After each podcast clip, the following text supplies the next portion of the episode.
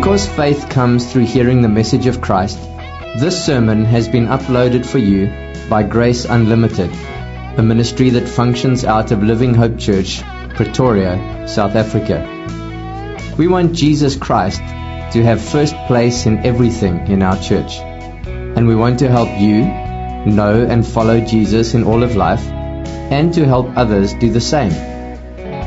Find out more or download many more free sermons at graceunlimited.co.za or livinghopechurch.co.za.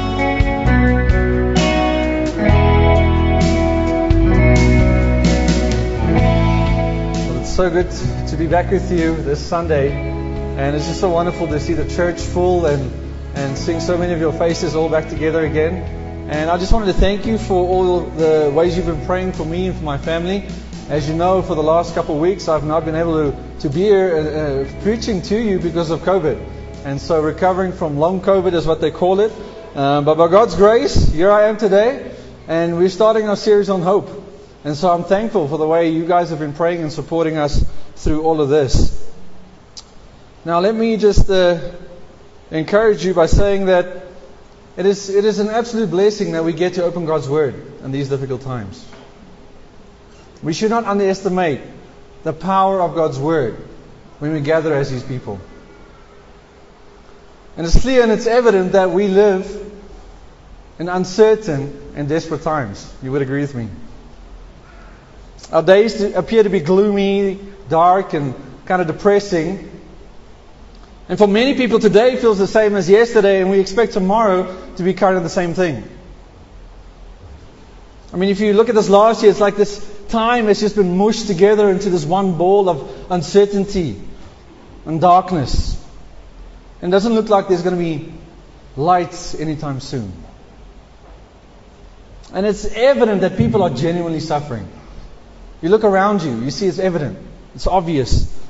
Where people are losing loved ones, they're losing their jobs, financial security. And now, even some people have personal relationships that are being affected and are suffering because of your commitment to Christ and His Word. And through all of this, God's people are trying to live for Jesus in this difficult time. Where Christians are supposed to be the light to the world around us, but we all agree it's overwhelming. It's an overwhelming time. And believers, along with the rest of the world, that we, we feel anxious, fearful, and even depressed. As we recognize that we come out of the season where the church has not been able to, to gather like we would like, where the church kind of has to fight for uh, the doors to remain open, in a sense.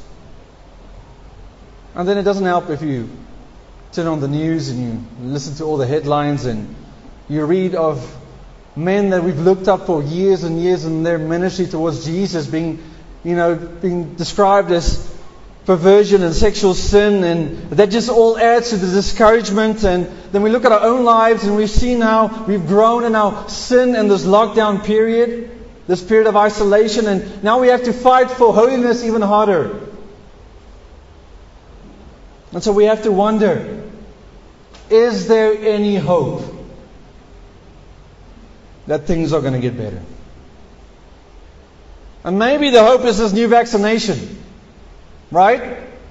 Well, maybe it was for one week and then they figure out this thing is not as effective as it should be. And that is why we have to slow down and think about what true hope we have as Christians in all this chaos. Because biblical hope is very different from the empty hope of this world. I mean, the world is constantly putting its trust and hope in things that's only going to fail us. And so we're going to take some time over this next month to consider what the Bible has to teach about true biblical hope. What biblical hope Christians have, and how does that change the way we live our lives? Now, the reality is, if you are reading your Bible, and you see the, the whole story of God is actually one story of glorious hope. Because ever since we got kicked out of the garden, out of the kingdom of God, we've been hoping our way back in, haven't we? To be with God in a place where there's no more suffering, no more sin, no more kind of sadness. And one thing the Old Testament clearly teaches us is that biblical hope is rooted in God because of what God has promised and how He acts to fulfill those promises. I mean, you look at the Israelites. And when you look at the way they lived their lives, you see their hope was not simply wishful thinking. It was a solid, certain hope because of Yahweh, their God. Because wishful thinking is this empty version of hope. The empty hope of this world. It's when someone says, Well, I hope my business is not going to suffer because of this pandemic. Or I hope it's not going to rain tomorrow. And the thing is, there's no basis or any kind of confidence or assurance that a guarantee that it's not going to happen the way we hope for. Because biblical hope is different. Why? Because it's a certain hope. It's a guaranteed hope. God was there for the basis, the foundation, you could say, for the Israelites' hope. Because of his character, who he is. And as you read the book of Exodus, for example, you see that God shows us how he is the basis for any hope. And hearing his people cry out for deliverance, saving them from slavery. And then what does he do? He makes us promise with them. He actually binds himself to them. Because God is committed to his people. And his promises never fail. And so, because they belong to Him and because He is trustworthy, they can confidently hope in Him. And so the Old Testament then elaborates and teaches us that we can hope in God because of His steadfast love, because of His mercy, because of His faithfulness. I mean, read your Old Testament. I mean, even in the depressing book like Lamentations. Have you ever read Lamentations? What a depressing book. But even in that book, there's hope. Lamentations 3:22 puts it like this: "The steadfast love of the Lord never ceases. His mercies never come to an end. They are new every morning. Great is your faithfulness." And then what does the writer do? He concludes in verse 24. "The Lord is my portion," says my soul. "Therefore I will hope in him." Now since true hope is connected with God and what he is doing in saving his people, we see that one of the earliest promises in the Bible regarding the, the blessing of all nations to the earth through the seed of Abram, now this becomes a significant promise, does it not? Because you know the story of God and Abram. Because first in Genesis, you know, this promise is associated with a, a future king who shall be descended from the tribe of Judah. And so, as you read your Old Testament, the, the book of Samuel and Kings reveal that the hope for this universal blessing to all the world is later tied to this man called David. Another man who had a special relationship with God. But even David sins in perverted ways. And it's so discouraging and we see this continues to be the pattern in the Bible to the extent that the action of David's descendants, his sons, and all the kings after him bring up judgment on themselves. And so even the Davidic dynasty is removed from the throne and people are taken into exile out of the promised land again and you wonder, is there any hope? Is there any hope that we will ever be back in the garden with God? And then in comes the prophets. And they present this wonderful kind of hope by pointing people back to the past and what God has done. And also importantly, to the future. The future that sees the throne of David restored by one of his descendants. And now we see that biblical hope is centered on this true messianic king that will come, which the whole Old Testament is preparing us for. And so when we come to the New Testament, we see this, this king arrive on the scene. But not in the way that people expected, is it?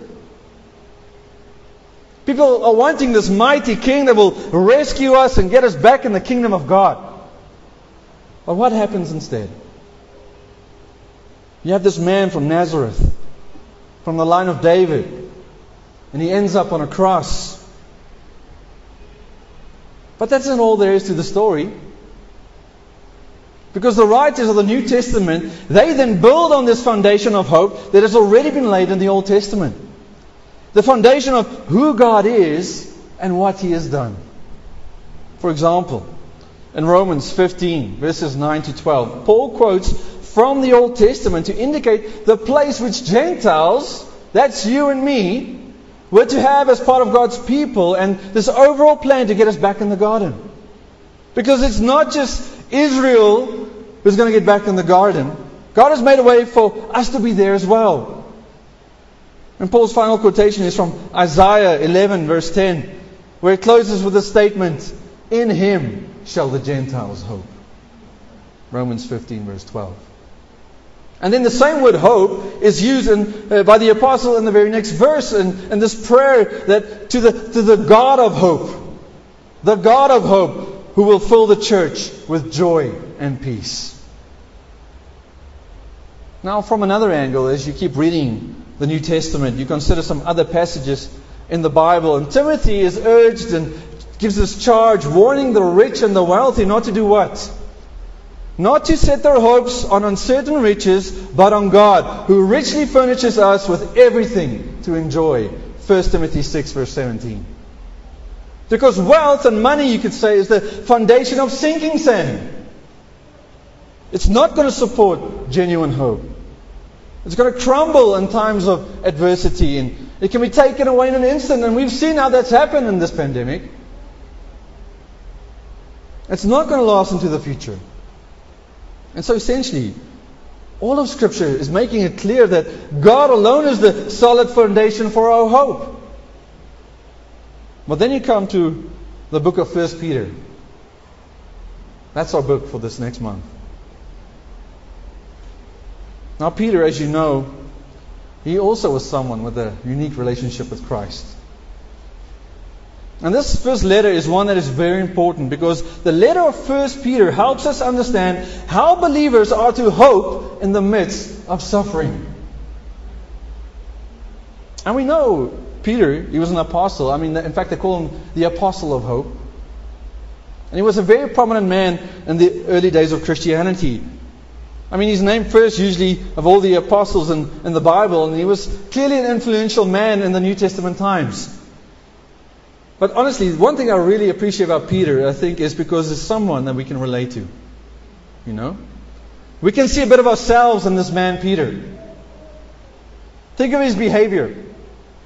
The one who just says what he thinks and does what he thinks. And then Jesus has to kind of reel him back like a, a good fisherman. Peter, eager to follow Jesus like any new believer.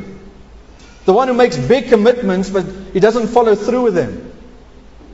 The one who's first to jump out of the, the boat and wants to walk on water, but as soon as he takes his eyes off Jesus and when trouble comes along the way, he sinks. His lack of faith causes him to sink. And he's the one who turned, and we said it already, the one who turned and denied Christ, who deserted Christ while he was being crucified. But this is Peter, the one who in the end came to fully depend on Christ who experienced this restoration of Christ. And the one who came to understand the amazing implications of what it means to hope in Christ in times of suffering. And he's the author that's going to be used by God in this letter, and he's going to show us that because of God's great mercy for sinners, true salvation comes with a living hope. And a living hope which is certain because of Jesus rising from the dead which comes with this lasting inheritance, an inheritance which is securely protected by God's power through faith until Jesus comes to take us home. A hope that leads to action. Knowing how to worship God in times of suffering. So if you haven't already, please take out your Bibles and we're going to read from 1 Peter chapter 1. 1 Peter chapter 1, and I'm going to read the first 13 verses, but we're only going to focus on verses 3 to 5. Peter writes, Peter, an apostle of Jesus Christ, to those who are elect exiles of the dispersion in Pontus, Galatia, Cappadocia, Asia, and Bithynia, according to the foreknowledge of God the Father, in the sanctification of the Spirit, for obedience to Jesus Christ, for the sprinkling with his blood. May grace and peace be multiplied to you. Blessed be the God and Father of our Lord Jesus Christ. According to his great mercy, he has caused us to be born again to a living hope through the resurrection of Jesus Christ from the dead. To an inheritance that is imperishable, undefiled, and unfading, kept in heaven for you, who by God's power are being guarded through faith for a salvation ready to be revealed in the last time. In this you rejoice, verse 6. Though now, for a little while, if necessary, you have been grieved by various trials, so that the tested genuineness of your faith, more precious than gold that perishes through it, it's tested by fire, may be found to result in praise and glory and honor at the revelation of Jesus Christ. Through you, have not, though you have not seen him, you love him. Though you do not now see him, you believe in him and rejoice with a joy that is inexpressible and filled with glory, obtaining the outcome of your faith, the salvation of your souls. Verse 10. Concerning this salvation, the prophets who prophesied about the grace that was to be yours searched and inquired carefully, inquiring what person or time the Spirit of Christ in them was indicating when he predicted the sufferings of Christ and the subsequent glories. It was revealed to them that they were serving not themselves but you in these things that have now been announced to you through those who preach the good news to you by the Holy Spirit sent from heaven, things in which angels long to look. Verse 13. Therefore, prepare your minds for action, and being sober minded, set your hope fully on the grace that will be brought to you at the revelation of Jesus Christ. And so, simply today, we want to know from verses 3 to 5 why do suffering Christians worship and hope in God? Why do suffering Christians worship and hope in God? And the answer is because our future is certain.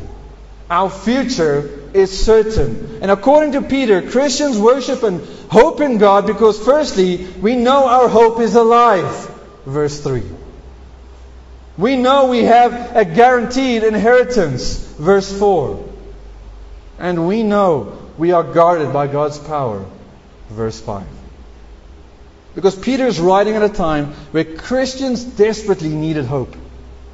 He's writing to Christians those who are scattered all over this area of what we call modern day Turkey, this Roman Empire. And they are suffering because of the very fact that they are Christians. They're facing oppositions from the Romans, this pagan world around them in, in so many different ways. And they were hated, abused, falsely accused. They had a lack of finances and resources. I mean, these guys were genuinely poor. And their circumstances didn't look like it's going to change anytime soon. And so they were wondering, is there any hope for us? And one thing Peter does in the beginning of this letter is to refer to them as being strangers or aliens. This is what other translations say. In our text it says exiles. Because Peter wants to remind them that this world is not their home. Right at the beginning, he wants them to know that their home is in heaven. Their home was back in the garden with God. They were citizens of heaven through faith in Christ. And because they were strangers of this world, in the eyes of those around them, they seemed to be strange people. And I wonder if you've ever felt like that. Like you just don't belong with those around you, even your family, as you're living for Jesus in this fallen world.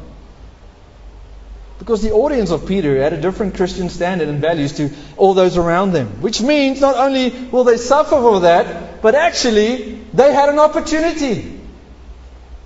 An opportunity to live in a way that could make a defense for the hope that was within them. 1 Peter 3, verse 15.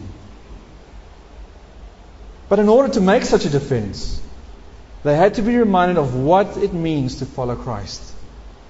Where to direct their hope a hope that enables them to keep their minds and hearts under control, to be able to hope to the end, to have a hope that stands the test of time, no matter what their circumstances were. And so Peter does what the prophets did in the Old Testament. He wants to direct these suffering believers' attention to the future so that they know how they can live with worship in their present circumstances. He wants to praise God for knowing that believers their future is certain. And firstly, number one, the first thing he wants them to know is that their hope is alive. Their hope is alive. Christians can worship God in times of suffering because our hope is alive. That's verse 3. Blessed be the God and Father of our Lord Jesus Christ. According to his great mercy, has caused us to be born again to a living hope through the resurrection of Jesus Christ from the dead. And to see that our hope is alive, Peter starts by pointing out that God is the main character in this section. Do you see it? Because again, like in the Old Testament, He is the source of our hope. He is to be worshipped because He is the God and Father of our Lord Jesus Christ. And that's not just the intimate description of God being a father, but it's actually a significant theological title because, you know, the authors of the New Testament use this title for him as well. And Peter wants his readers to keep in mind that God the Father is one with God the Son. Because something significant has happened in how we understand who God is. Because He's not simply the God of Abraham, Isaac, and Jacob. He's not just the Old Testament God. No, Jesus fulfilled what the Old Testament said, right? He is the hope and the fulfillment of the law and the prophets. Because the Bible teaches us hope became man and stepped into this world, this hopeless world. Hope lived and ministered among broken people. Hope went to the cross and died, and hope rose again from the grave. So that we can know God intimately and personally. And while Peter is naming Jesus Christ as Lord, which is another important title for Jesus, he's reminding his audience that the Roman Emperor, this guy is not Lord. Even though he thinks he is. And because they don't follow him, but rather Jesus as their King and Lord, they will be seen as strangers to everyone around them. And so, because of Jesus, there's now this radical change in our relationship with God. We go from being enemies of God to being children of God. And how did this happen? Well, Peter says, according to his great mercy. Peter wants him to gain some perspective again. And the right perspective that you need to remember is what God has done for you in Christ. And it's sad because sometimes we get so used to how we understand the mercy of God but think about it again with me for a moment because this word mercy describes the pity and the compassion that God has for the, for the miserable and the hopeless. And all throughout Scripture, we see God taking the initiative to, to move towards sinners first, to hear their groaning and take compassion on them and to help them. I mean, we think of a, an obvious example there in Matthew 15 with Jesus. We know so well how he was filled with tenderness and compassion when he saw all these hungry people, and then he took the initiative to provide fish and bread for them. And they didn't deserve it, yet he provided it for them. But how often do we go through our weeks these days and we hear someone say, I don't think it's fair? Or we don't deserve this. No one has it as bad as I do. But we have to stop and realize that it is God's great mercy that we have anything at all. But look at it again, because it is His great mercy that we have been given something absolutely remarkable. That is more than just a few loaves of bread and some fishes, because which is what? The new birth. His great mercy has caused us to be born again. And that's what born again means. It means that you're given new spiritual life. And why would someone need life? Because it's obvious, right? It's because they're dead. And I like how one man says it. He says, The hopeful message of the gospel in these dark days is not that you are lost and you need direction. It's not that you're weak and you need strength. The hopeful message of the gospel reminds us that you need life because you were dead. Ephesians 2 4, Paul says it this way But God, being rich in mercy, because of the great love with which He loved us, even when we were dead in our trespasses, made us alive together with Christ. By grace, you have been saved. And believers, we praise God because of His great mercy.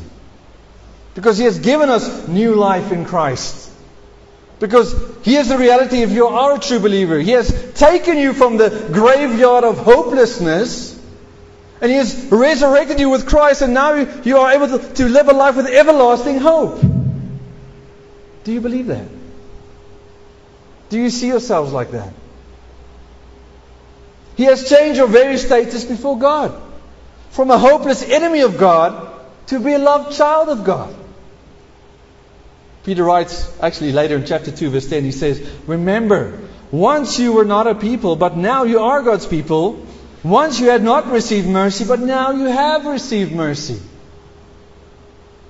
And unless that change has taken place, where you've gone from the realm of hopelessness to life in Christ, you are hopeless. Whether you have all the money in the world, without the new birth, you are hopeless. With all the intellect and skills and talents and knowledge in the world, without the new birth, you are hopeless.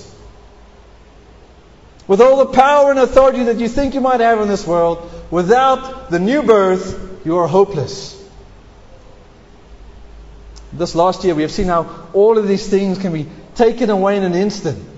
It's gone. And then what are you left with when everything else is stripped away? Because it's only those who have come to see you are dead in your sins and how hopeless you are in yourself. And you've cried out to God for deliverance, trusting in Jesus and what He has done for you. Then this new life comes with a new hope. And Peter calls it a living hope. A living hope. A hope that is alive. Peter is saying in this silent moment to all these readers in this moment of despair, praise God. Praise God. We can worship God and hope in God while we are suffering because our hope is alive. This new hope, we see the author of Hebrews calls the anchor of the soul. Hebrews 6:19. But let me just read for you from verse 17 because this, this is actually so good. He writes, So when God desired to show more convincingly to the heirs of the promise the unchangeable character of his purpose. So just listen to everything it says about God here. He guaranteed it with an oath. So that by two unchangeable things, in which it is impossible for God to lie, we have fled to refuge, might have strong encouragement to hold fast to the hope set before us. Verse 19. We have this as a sure and steadfast anchor of the soul, a hope that enters into the inner place behind the curtain where Jesus has gone as forerunner on our behalf. And so I love what the author of Hebrews is saying here because our hope is in the guaranteed promises of God, which is proven security and stability for the soul. Because Jesus has entered as our forerunner into the Father's presence. He's made a way for us to enter into God's presence with confidence. And so we cast that anchor into the future. This hope is steady while it's living. Why? Well, Peter says, because it's based on the resurrection of Jesus Christ from the dead. And I like this contrast between death and life here. Because what does this show us? It reminds us that because Jesus lives, we too shall live. John 14:19. Because Jesus is alive, you know he will be with you when you die. Because Jesus is alive, you know he will be waiting for you after you die. And because Jesus lives, so do you. Even when your circumstances seem so dead and so hopeless. And we have to recognize that apart from the actual bodily resurrection of Jesus, we have no valid basis for believing in any kind of existence beyond death. There's no hope for the stranger and the aliens living in this fallen world, seeking the one to come if Jesus didn't rise from the dead. But, and that is a big but, but because He has returned from the other side of the grave. We have a new life and a living hope. And so think about it. The world, it can take everything from you your house, your family, even your own life, but it can't take away your hope. And imagine what it was like for these people living in, scattered in exile, wondering if the Romans are going to bash down their doors and take their kids away at any moment. Take their wives away, abuse them, even take their lives away. And the reality is, even in times like that, there is hope. Why? Why is there hope? Because our hope is linked to the one who suffered himself and defeated death and now lives and promises to be with us until we go to be with Him forever. And perhaps you sit here and you know all these things that Jesus rose from the dead. But you, when you think about your own death, you are still filled with fear and anxiety. I know that's where many people have been lately. I know I was one of them. But just knowing the facts about Jesus' life and death is not enough. You must know Him intimately. Because then only can you have the courage to face scary things like death when it comes your way and you put all your faith and all your trust in Him and what He has done and what He has promised. Isn't that what our brother Doomy said just a week ago? So Peter is worshiping and he wants to make it clear. If your God is alive, your hope is alive. But that's not all. Not only does God cause us to be born again to a living hope, He gives us so much more. Because not only is our hope alive by the grace of God because of new life in Him, believers can worship and hope in God, number two, because we know we have a guaranteed inheritance. We have a guaranteed inheritance, verse 4. And you would think that this reality of new life in Christ, that, that would kind of be enough, right? But God knows how we stumble along the way. He knows the pressures we are under as Christians. And so He doesn't stop there. Through Peter, He wants to show us that there's more to this living hope. Because firstly, He makes us look back to what God has given us in the past. Salvation in verse 3. And now He makes us look forward to what God will guarantee us in the future. Verse 4. Because when you become a child of God, God promises you a great inheritance. If you're an heir of God, you're going to get a godly inheritance. This is verse 4. Essentially, Peter's saying salvation comes with a living hope that leads to an inheritance that is imperishable, undefiled, and unfading, kept in heaven for you. And you and I know this is one of the key ways we are able to keep going in this life, is it not? When everything around us seems to be falling apart, God wants us to keep our eyes focused not on this world, but on the one to come. But what exactly is it that we should focus on? What is this guarantee we have? Because Peter says it's an inheritance like no other inheritance. Because if you've been reading your Old Testament again, you know inheritance sounds a lot like the promised land of Canaan to the Israelites, right? Deuteronomy 15 verse 4 says, But there will be no poor among you, for the Lord will bless you in the land that the Lord God is giving you for an inheritance to possess. Well, we know that inheritance was taken away, wasn't it? Because of failing to trust God's promises. But when you read the New Testament, you see there's this stark contrast between the inheritance of land and this future inheritance Peter and the others are talking about. Because the inheritance of the New Testament Christian is infinitely more than just a piece of land. It takes on much greater significance because it's not about how God's people will be identified and tied to this location of Canaan. No, this inheritance is tied to Christ. To Christ. Ephesians 1:11. In him we have obtained an inheritance having been predestined according to the purposes of Him who works all things according to the counsel of His will. Verse 12. So that we who were the first to hope in Christ might be to the praise of His glory. And unlike earthly inheritances, you know, when a dad leaves some money or property or life assets for his children and all these things, you know they don't last.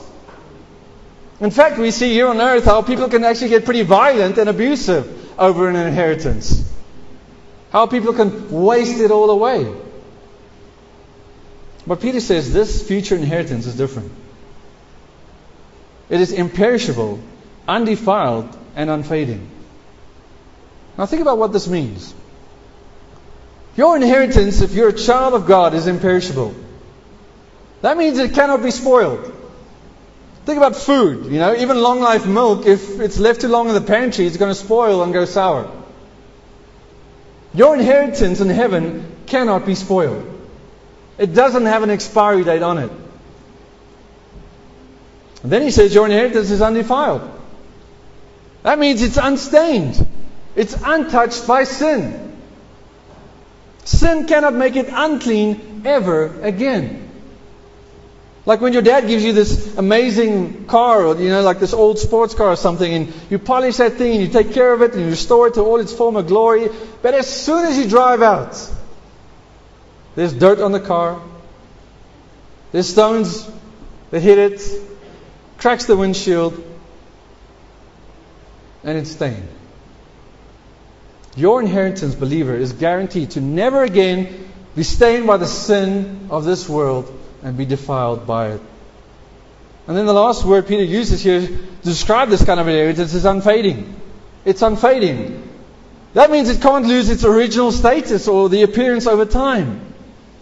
Now, even think about when something's left out in the sun. Stuff tends to fade away. Even our sign out front here in the church. If you come back in a couple of years, I'm sure you'll see the, the colors are faded away.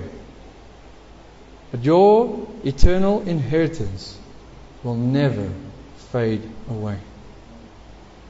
And so, do you see this inheritance that Peter talks about points to a full and final deliverance from the curse of sin and all its devastating effects? Which is pretty amazing, right? Because that's exactly what we want.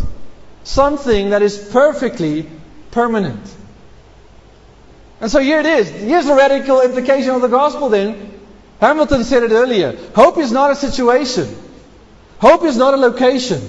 Hope is not a possession. Hope is not just this radical experience. Because hope is a person. And his name is Jesus. In this world, everything else perishes, gets defiled, and fades away. And if you hope on those, those things, you are hopeless.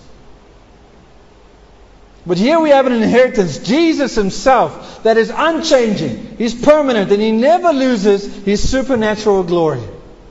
Even down in verse 24 of chapter 1 here, Peter says, Where the grass and the flower of the grass that withers and fades away. Another author says, We have an inheritance that will never be touched by death, stained by evil, or faded with time.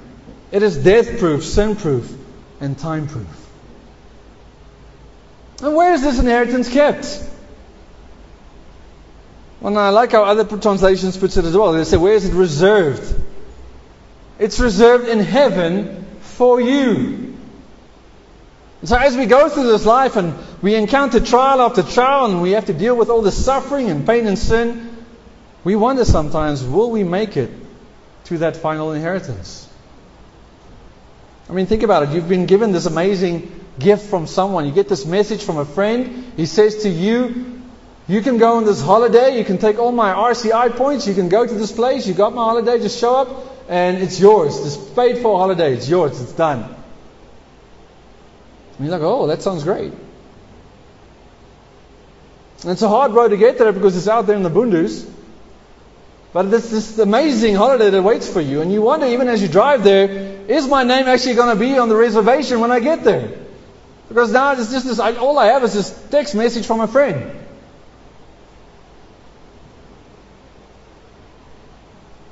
Peter doesn't want you to think like that. Because no one else can take your reservation. Because Christ has guaranteed your inheritance. And it's not because of anything you've done, This inheritance is preserved and reserved for you in the safest place there ever is and ever will be, which is where? In heaven for the believing church. And so think about it. No one can ever get in there to take what is yours in Christ. And yes, the devil is going to try and make you doubt this. Your fight against sin and your fight for holiness is going to make you doubt this. But Peter says, worship and hope in God because you know He saved you. You know your union with Christ means your hope is alive because He is alive. And because you know your inheritance is permanent and guaranteed, waiting for you in heaven. And so this gives us courage and strength. But again, as we go through suffering and trials, we sometimes struggle to believe all that. It just, I mean, honestly, it just sounds too good to be true. You might think this gift of salvation and my inheritance is amazing, but it doesn't always seem real to you. And Peter says, hang on. Hang on. He says, praise God and hope in God, because here's number three. Because we know we are guarded by God's power. Verse 5. We, are, we know we are guarded by God's power. He says, kept in heaven for you, end of verse 4. And then in verse 5, who, that's you, by God, Christians, by God's power are being guarded through faith for a salvation ready to be revealed in the last time. So Peter is saying in the, in the midst of all that you're going through, look up and recognize that God has got you covered. He saved you in the past. He's going to give you this inheritance in the future, and He's going to guard you in the present right now. You will make it to that inheritance because God's power is guarding you. And guarding brings this amazing picture of what it looks like when we're in danger and this military comes in and to protect us. And it's the same word that Jesus uses in his prayer in John 17:12 when he says, "While I was with them, I kept them in your name, which you have given me. I have guarded them, and none of them has been lost." That's the same word Paul uses in Philippians 4 when he says that the peace of God will guard our hearts and minds in Christ Jesus. And so think about what an encouragement this is because if you feel like you're losing everything, to be told there's something that no one can take from you, that should cause us to worship in times of suffering. It's yours. It's secure. No one can take it away from you. And so let me just try and say this as simple as I can. No matter how badly you mess up in this world, or how, how hard your circumstances might be right now, if you are a true, repentant, believing child of God, God will not disinherit you. You can't lose this hope and this inheritance. And how can we say it so confidently? Because our all powerful God is the one doing the guarding. He's the one that saved you. He's the one who's going to get you home. And how does he do so? How does he do it? Well, Peter says, through his power and through faith. And so you think, well, what if I fall away somehow and stop believing? What then? Well, that's not going to happen. Because it says that you are protected by the power of God through faith. And as one man says, God doesn't guard, protect, secure, and keep us apart from faith, or whether we believe or not, but He keeps us through faith, the very faith that He gave us when we were saved. Because you have been saved by grace through faith, which is not of yourselves, it is a gift of God. Ephesians 2. So your faith will endure because the faith that He gave you, that saved you, is an enduring faith. Saving faith is an enduring faith. And you have that faith if you are a true child of God. And His power will guard you, that faith. Ephesians 1 13 to 14 goes on to say, In Him you also, when you heard the word of truth, the gospel of your salvation, and believed in Him, we're sealed with the promised Holy Spirit, who is the guarantee of our inheritance until we acquire possession of it to the praise of His glory. And so not only do we find encouragement in knowing that my faith will make it to the end, because it's never been about how much I believe or how good I am. It's always been about Christ and what He's done. And what He keeps on doing through the power of the Holy Spirit. And even through trials and suffering, true saving faith will last under the pressures of life. It will turn to God and find strength in His forgiveness and grace. And God, in His kindness, shows us this a timeline connected to all of this. You see it? There's a timeline connected because He's going to guard us through faith till when? To the end, when Jesus comes back, guarded through faith for our salvation, ready to be revealed in the last time. God is going to keep us safe until we get to that full, final salvation when Jesus comes back. Well, and this shows us our hope is alive in times of suffering because we are not going to suffer forever. There's an end date to this time of suffering. When all is falling apart, heaven is there. God has got you covered. He's got you. His kingdom is coming. And He made promises and He keeps His promises. We hope in a God who cannot lie, the author of Hebrews said. And as John paints a picture for us in the New Testament, he paints this beautiful picture of what is to come. In 1 John 3 verse 2, he says, Beloved, we are God's children now. And what we will be has not yet appeared. But we know that when He appears, we shall be like Him, because we shall see Him as He is. Now, until that time, we are going to face challenges. There's going to be tears, there's going to be trials. But God will restore what is broken. He did it with Peter. If you're a Christian, He's doing it with you. And he's been doing it ever since Adam and Eve didn't trust him. And he knows ever since the fall, we struggle to believe his promises. And so he sent his son that through the power of the Holy Spirit, he gives us the ability to believe his promises and to trust him for that future. And he binds himself to us once again, but in a much more significant way. Through Jesus and everything he's done, and his life, his death, and resurrection. And his plan of fixing all things and directing us forward and to a time where everything will be made right. John writes again about the future. And we ask, John, what do you see? And he says, Revelation 21, I saw a new heaven and a new earth. For the first heaven and the first earth passed away, and the sea was no more. Well, what else, John? Tell me more. And I saw a holy city, a new Jerusalem, coming down out of heaven from God, prepared as a bride, adorned for her husband. And John is like, oh, that's, that's amazing stuff, but let me tell you more. I heard some stuff as well. Well, what did you hear, John? I heard a loud voice saying from the throne, Behold, the dwelling place with God is with man. He will dwell with them, and they will be his people. And God himself will be with them as their God. And you're like, I want to live with God like that. That's where I want to be.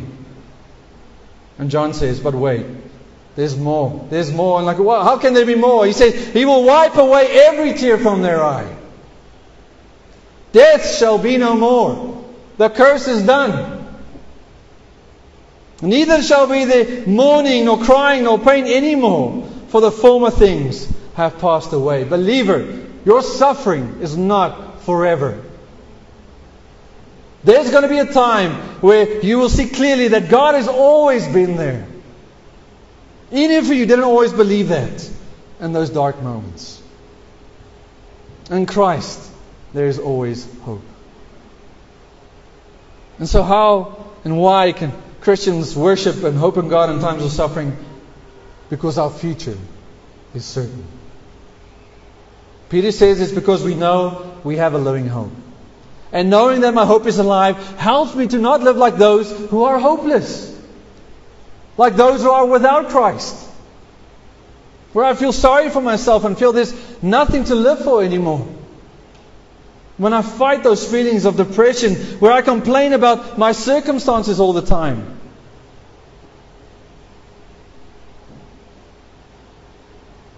Not only do we look forward, we look back and see what God has done in saving us. And that is one thing we constantly have to do in difficult times. Look back and see what great mercy God has shown us in Christ.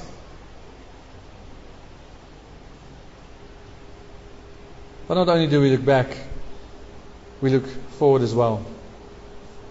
We look forward to this amazing inheritance that God is securing for us in the, the most secure place in the world. And this helps us as we go through all these painful experiences and we turn the fear of what is unknown into a worship of what we do know. In this fallen world, there's people who face poverty, disease, hunger, injustice, disaster. And in these times, we need a living hope. Paul says, Therefore, we do not give up. Even though our outer person is being destroyed, our inner person is being renewed day by day. For our momentary light affliction is producing for us an absolutely incomparable eternal weight of glory. So we do not focus on what is seen, but what is unseen. For what is seen is temporary, but what is, what is unseen is eternal.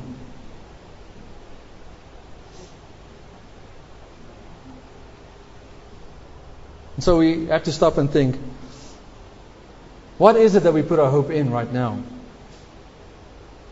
Let me ask you, what is it that you t- you're putting your hope in right now? Is it your finances? Is it other people? Is it your career, your family, your friends? And it's good to ask ourselves when the pressure is on, where do I turn? What am I trusting in? What am I hoping in? Is it Christ? Because in Christ alone our hope is found. He is my life, my strength, my song. This cornerstone, this solid ground, firm through the fiercest drought and storm. Are you perhaps trusting in yourself? Somehow thinking that it's up to you to get you to the end. Believer, we can worship God in suffering because He has given you faith. And He's guarding you and he's, he's got you covered. And as we think about all this incredible truth, it helps us not to be anxious. It helps us not to be afraid. It helps us to hope in the God of hope. Because that's where biblical hope does. Biblical hope understands that we all deserve to die. But instead, we have this guaranteed promise of life eternal life because of who God is, and He never lies. He made a promise in the past. The cross of Jesus proves that. And He's going to do the same in the future. And the Bible tells us clearly in Ephesians 2:12 that those who do not have Jesus Christ, you do not have hope. And perhaps that's you today. Listening to all this talk about hope and you don't know this kind of hope I'm talking about. You need to come to Jesus and ask for His forgiveness for your many sins and believe that His death paid the price for your sins. And that the resurrection is your guarantee that you also will live forever. Because this is the promise that Jesus makes to you. John 5, verse 24. Truly, truly, I say to you, whoever hears my word and believes him who sent me has eternal life. He does not come into judgment, but has passed from death to life. Will you by faith grab hold of the promises of God? Because true believers are blessed with a real, substantial hope through the resurrection of Jesus Christ from the dead. By the power of God's Word and the indwelling Holy Spirit, our future is certain. Praise God for a living hope. Let's pray.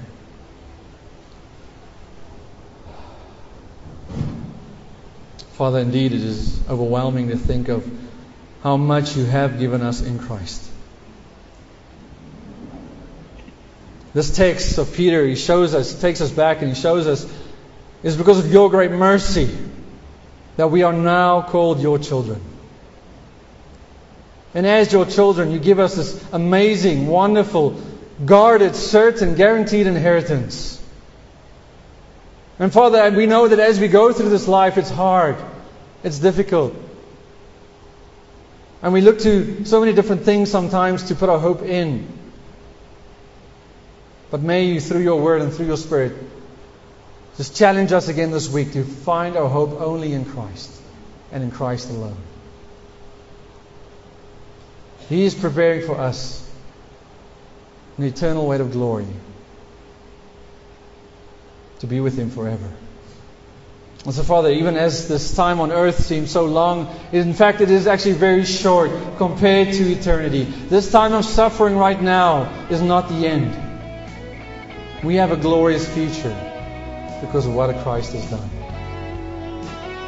I pray that you would help us believe these things by faith. Guard us as you promise. In Jesus' name.